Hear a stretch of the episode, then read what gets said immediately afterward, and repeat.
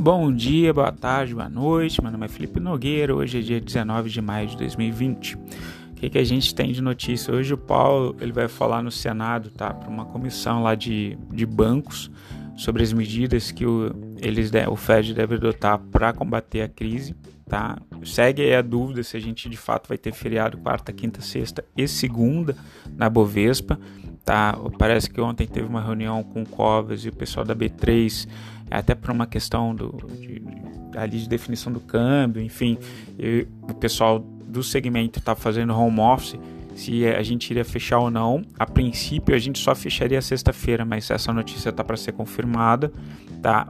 É, o S&P 500 né, teve, já estava com uma alta de 3,15%, Dow Jones 3,85%, Nasdaq é, 2,44%, tá? Então é, o que, que, a gente tem de notícia ali nos Estados Unidos é o Jeremy Powell né, indo para esse comitê bancário lá do Senado tá, para falar sobre as medidas. Uma coisa que animou bastante o mercado esses últimos dias, tem dado uma puxada para cima, foi uma entrevista do Powell para os 60 Minutos da CSN nos Estados Unidos, dizendo que é, os Estados Unidos têm ferramentas de, de sobra aí uh, para combater a recessão causada aí pelo coronavírus tá?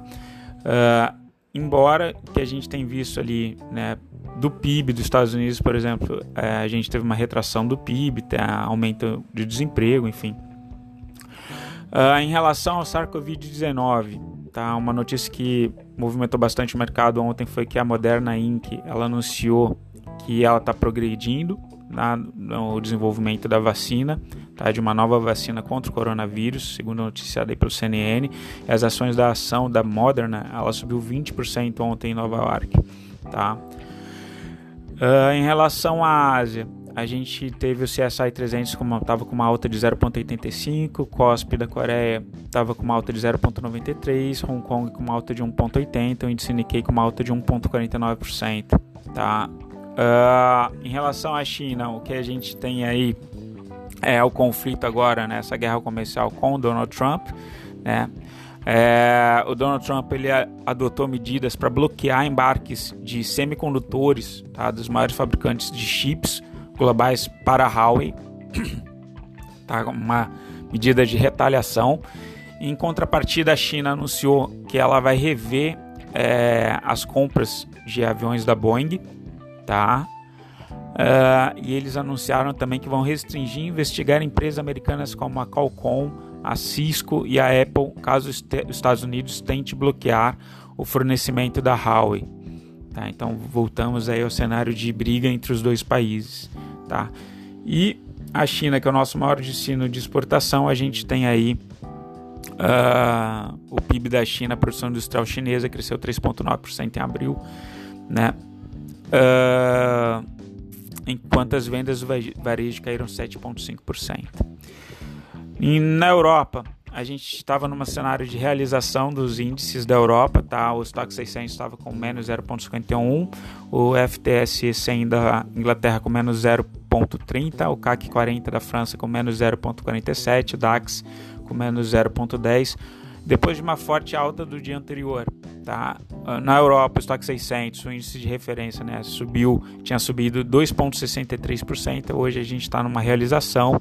Tá? Ele tinha subido por causa da volta, tá? É, retomada do comércio em grandes países da Europa, em grandes centros da Europa. Tá? Muito embora o PIB da zona do euro ele tenha contraído 3,8 trilhões no primeiro trimestre de 2020. Tá?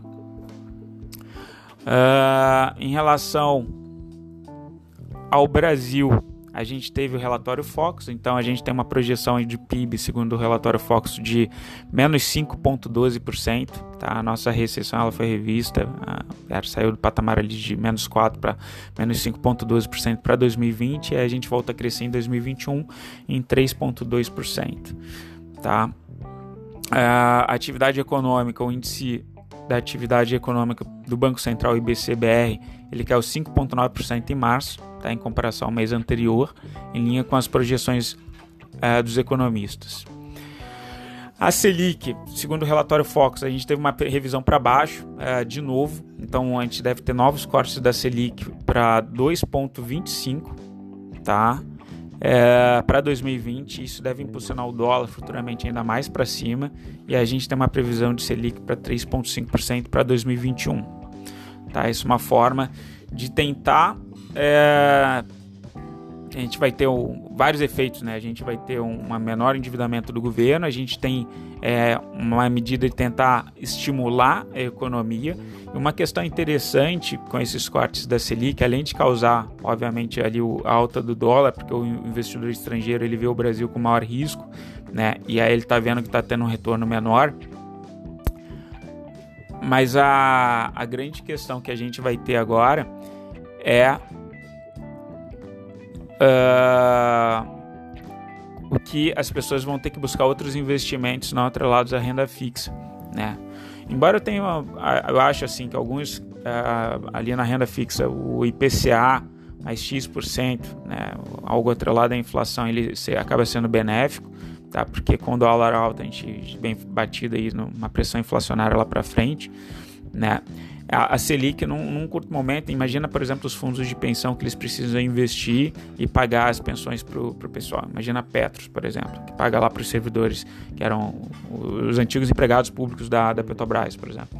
Ah, o, o que eles tinham investido caiu bastante, então eles vão ter que buscar outras ferramentas para buscar, é, né, para ter uma rentabilidade e poder pagar, continuar pagando né, a aposentadoria do pessoal. Então isso vai acabar tendo, é, trazendo pessoas para a bolsa para buscar essa rentabilidade. Tá? Em relação ao DI, o DI para janeiro de 2022 caiu 10 pontos base, foi para 3,42. Uh, o DI de janeiro de 2023 caiu 16, foi para 4,59. O DI para janeiro de 2025 foi para 6,61%. Tá? E a gente vê notícias reiteradas aí de queda de consumo. Né? O IPCA, segundo o relatório Focus, a gente teve uma previsão de 1,59 para 2020, então no primeiro momento a gente tem essa deflação, as pessoas estão consumindo menos, né? Uh, porque as pessoas estão em quarentena. O que tem se destacado nessa parte de consumo é, são aquelas empresas que não vendem supérfluos, né?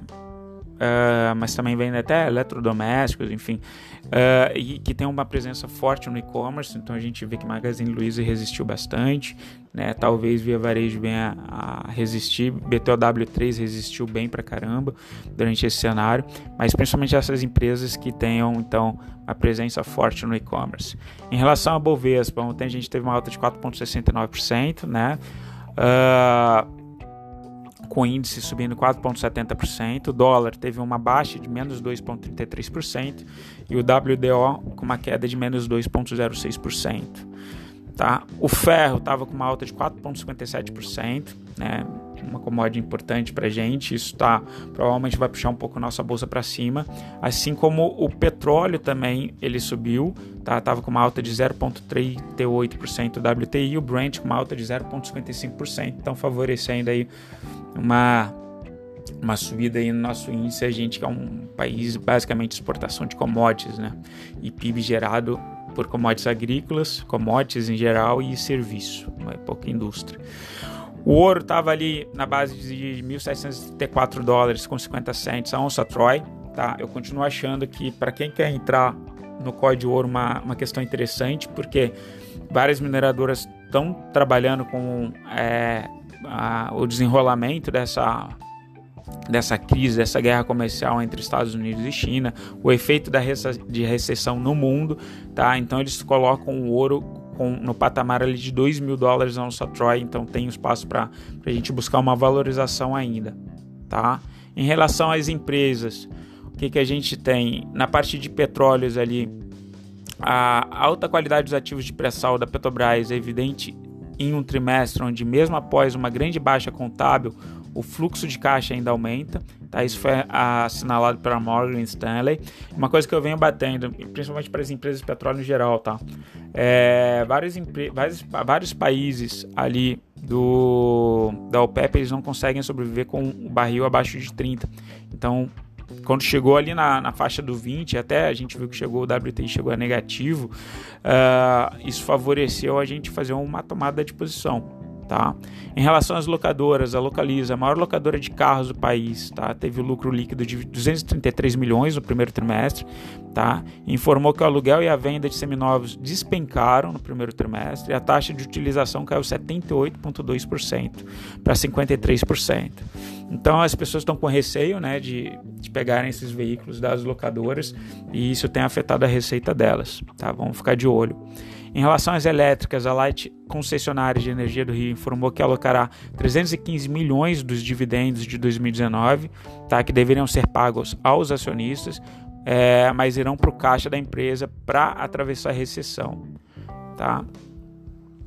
Uh, em relação à posição dos estrangeiros, tá curioso ali no índice futuro, eles estão muito próximo do eixo zero, tá? Eles que passaram para a ponta compradora e agora os estrangeiros eles estão segurando um pouco a posição, vamos ver se eles vão para cima se vão para baixo, mas por enquanto está indefinido. Mas no, no, na, na, em relação ao dólar futuro, os estrangeiros eles passaram para ponta compradora, tá? Então vamos acompanhar aí, mesmo que a gente está de olho nesse corte da Selic, vamos ver o que vai acontecer. E em relação ao boi e ao milho, ambos tiveram uma queda. Tá? O boi gordo ele teve uma queda de menos 62%, foi para R$ 199,70 tá? por arroba. E a saca do milho foi para 46,35, uma queda de menos 0,77%. Tá? O boi caiu menos 0,62% e o milho menos 0,77%. Em relação ao boi, uma questão que animou, e aí é mais uma realização tá? do que uma queda de fato, que nem aconteceu com o milho. Em relação ao boi, é, os chineses eles estão fazendo represália à carne da Austrália. Tá? Isso deve favorecer o produtor nacional, ainda mais com essa questão do câmbio, nosso real desvalorizado. Então isso deve deixar o nosso produto mais atrativo para o mercado externo. E em relação ao milho, tá? O mercado físico de milho está tendo uma possível redução de demanda, tá? De etanol nos Estados Unidos, com a safra cheia por lá. Tá? E isso também tem puxado um pouco o preço para baixo. Pessoal, fico por aqui. Desejo vocês um excelente dia, bons investimentos. Entre em contato com a gente lá na Liberta Investimentos uh, e acompanhem as nossas publicações tanto no YouTube quanto ali uh, no site da ls.com.vc também, né, com os nossos analistas e as salas abertas, tá bom? Abraço, beijos, tchau, fui.